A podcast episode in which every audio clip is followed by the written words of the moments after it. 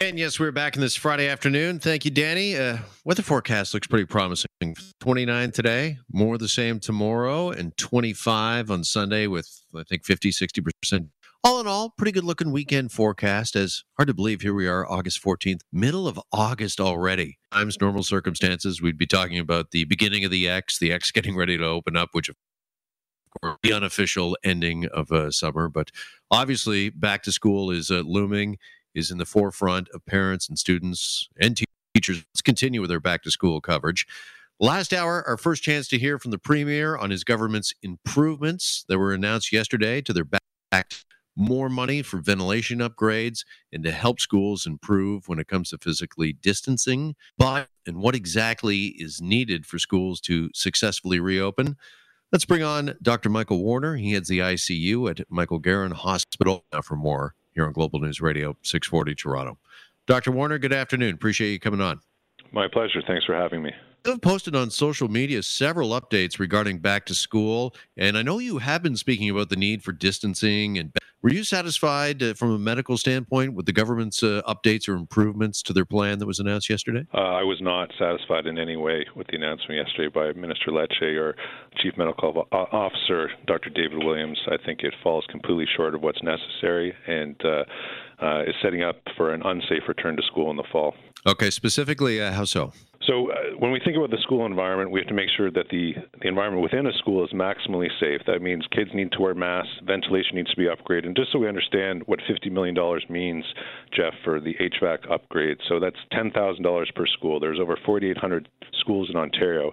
Uh, many people spend $10,000 on their own home, let alone you know a, an 80-year-old school. So that's that's inadequate. Plus, we have three weeks before school starts.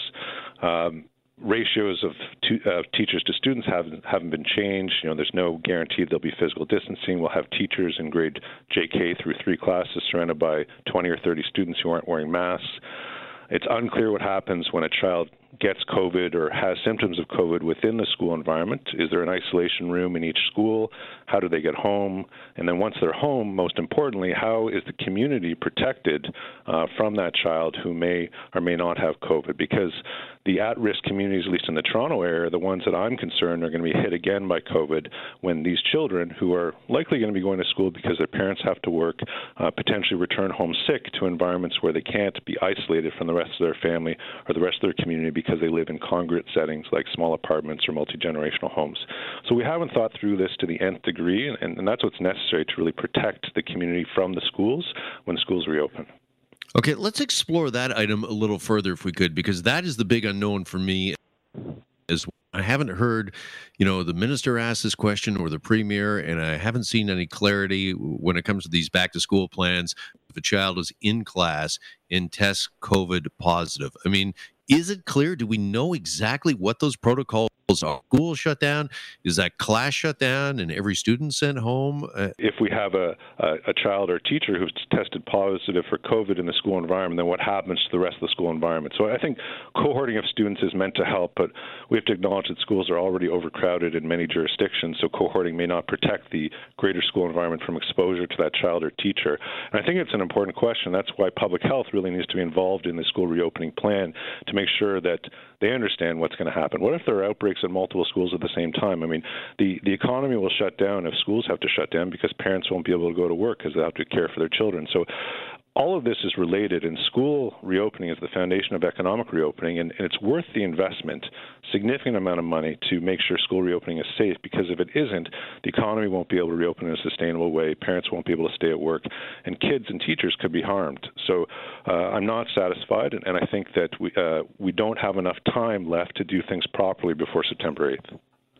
All right, Dr. Warner, by the way, I thank you for persevering with us because we are experiencing some technical difficulties here broadcasting in the uh, COVID age uh, remotely, uh, unfortunately. So uh, thank you for uh, persevering here with us. Wanted to ask you if there's also enough clerical distancing. Do we know exactly how that's going to be achieved, and what are we asking of our teachers to try to keep, particularly, uh, you know, two meters, six feet apart at all times? So, I mean, teachers are, are meant to teach. They're not infection prevention control practitioners. Those are the people who tell me what to do in the hospital, and I don't think it's fair to hoist that responsibility onto teachers. I looked at the 22 page document that Minister Lecce put out about back to school regulations, and there's one day of professional development develop, uh, dedicated to health and safety training for teachers, and that's, that's ridiculous. I mean, if they're going to be asked to police distancing within their classroom environments, make sure kids are wearing masks, and, and understand what to do if a child gets sick, they need much more support. And I think that new spaces need to be used. I mean, there's municipal buildings, public, uh, provincial buildings, businesses that are completely empty right now because people are working from home. Why are we waiting till today to start thinking about using those spaces when they've been available for months? Uh, I'm I'm very disappointed that I know three weeks from now there's we're we're rushing to September 8th and we're completely unprepared. And what I'm most concerned about is that this will uh, catalyze or facilitate a potential second wave, uh, particularly in those at-risk populations that we work so hard in the hospital to uh, you know protect. Um, um, who can't really protect themselves because they live in environments where they can't isolate. And there's also no support yet to make sure those people can isolate if they get sick. So at the end of the day, do we just need more more time to make sure that we truly are ready for schools to uh, reopen? I mean, why does it have to be September, September the 8th? I know traditionally we've always per day, but really, do we have to follow tradition right now? I mean, we're living in a, a day which we've not seen before here in 2020. So why not hit the pause button and just take a few extra weeks or a month and make sure right as we possibly can? I'm quite confident that if we start September 8th, we will have to stop again. So I think it's worthwhile to actually get doctors and other experts who have seen COVID patients, uh, who understand this um, perhaps better than others who've already provided advice uh, in the room with the government to help work through a, a, solution that is likely to work. I don't think perfection can be reached. I think we need to do better than we have now, but we can't expect there to be no COVID outbreaks in schools, but we have to expect that we can understand exactly what's going to happen if that occurs.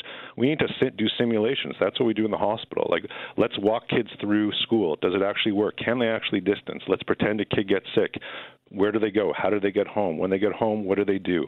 I mean, the, all these things need to be thought through and they haven't yet. So I don't know why September 8th is being uh, you know, kind of held on to as the day school must start. We also have to acknowledge that there are areas of the province where it's much less likely that COVID is going to spread just because uh, density is much less. Maybe school can resume in certain areas, and maybe it can't in other areas until those older schools are better prepared. Yeah, should we be looking south of the border at all, uh, Doctor? What's going on with school reopenings there? Those have been cited as uh, trouble spots to have made uh, levels, COVID levels, uh, rise in certain cities, in certain states, and of course, the U.S.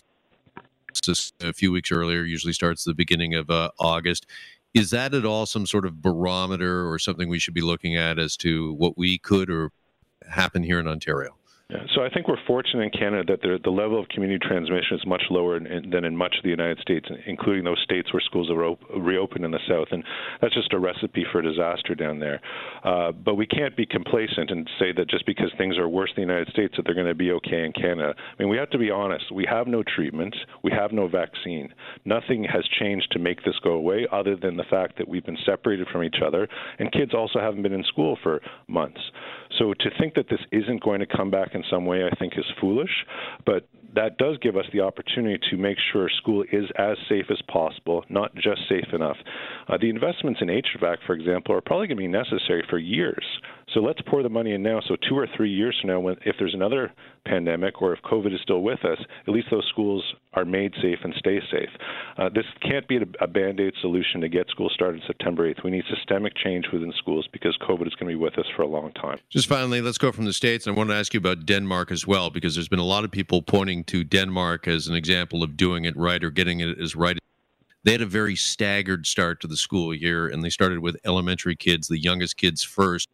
Later brought in older students. That gave staff a chance to adapt themselves and to make sure that the younger kids was all about and that staff were not overwhelmed. Now they're doing a staggered start here, but it's within a week in Ontario. Would you be in the Denmark model? So I'm not an educational expert, but I'd say that a week is not long enough even to determine whether there's an infection control signal uh, that's been released. What I mean by that is it can take a while to determine whether COVID is actually spread, uh, even with a staggered start. And a week is not enough. You need two weeks or three weeks. I do think it's important to allow teachers, students, parents to walk through exactly uh, school reopening is going to look like, um, work out the kinks, to have everybody show up on September 8th. I mean, in a regular year, it's chaos. And if we do it this year, it's going to be absolute chaos. And I, I really don't see what the rush is. I do think it makes sense to get the youngest kids in school first because those are the ones who are least likely to be able to stay home alone safely uh, so their parents can get to work.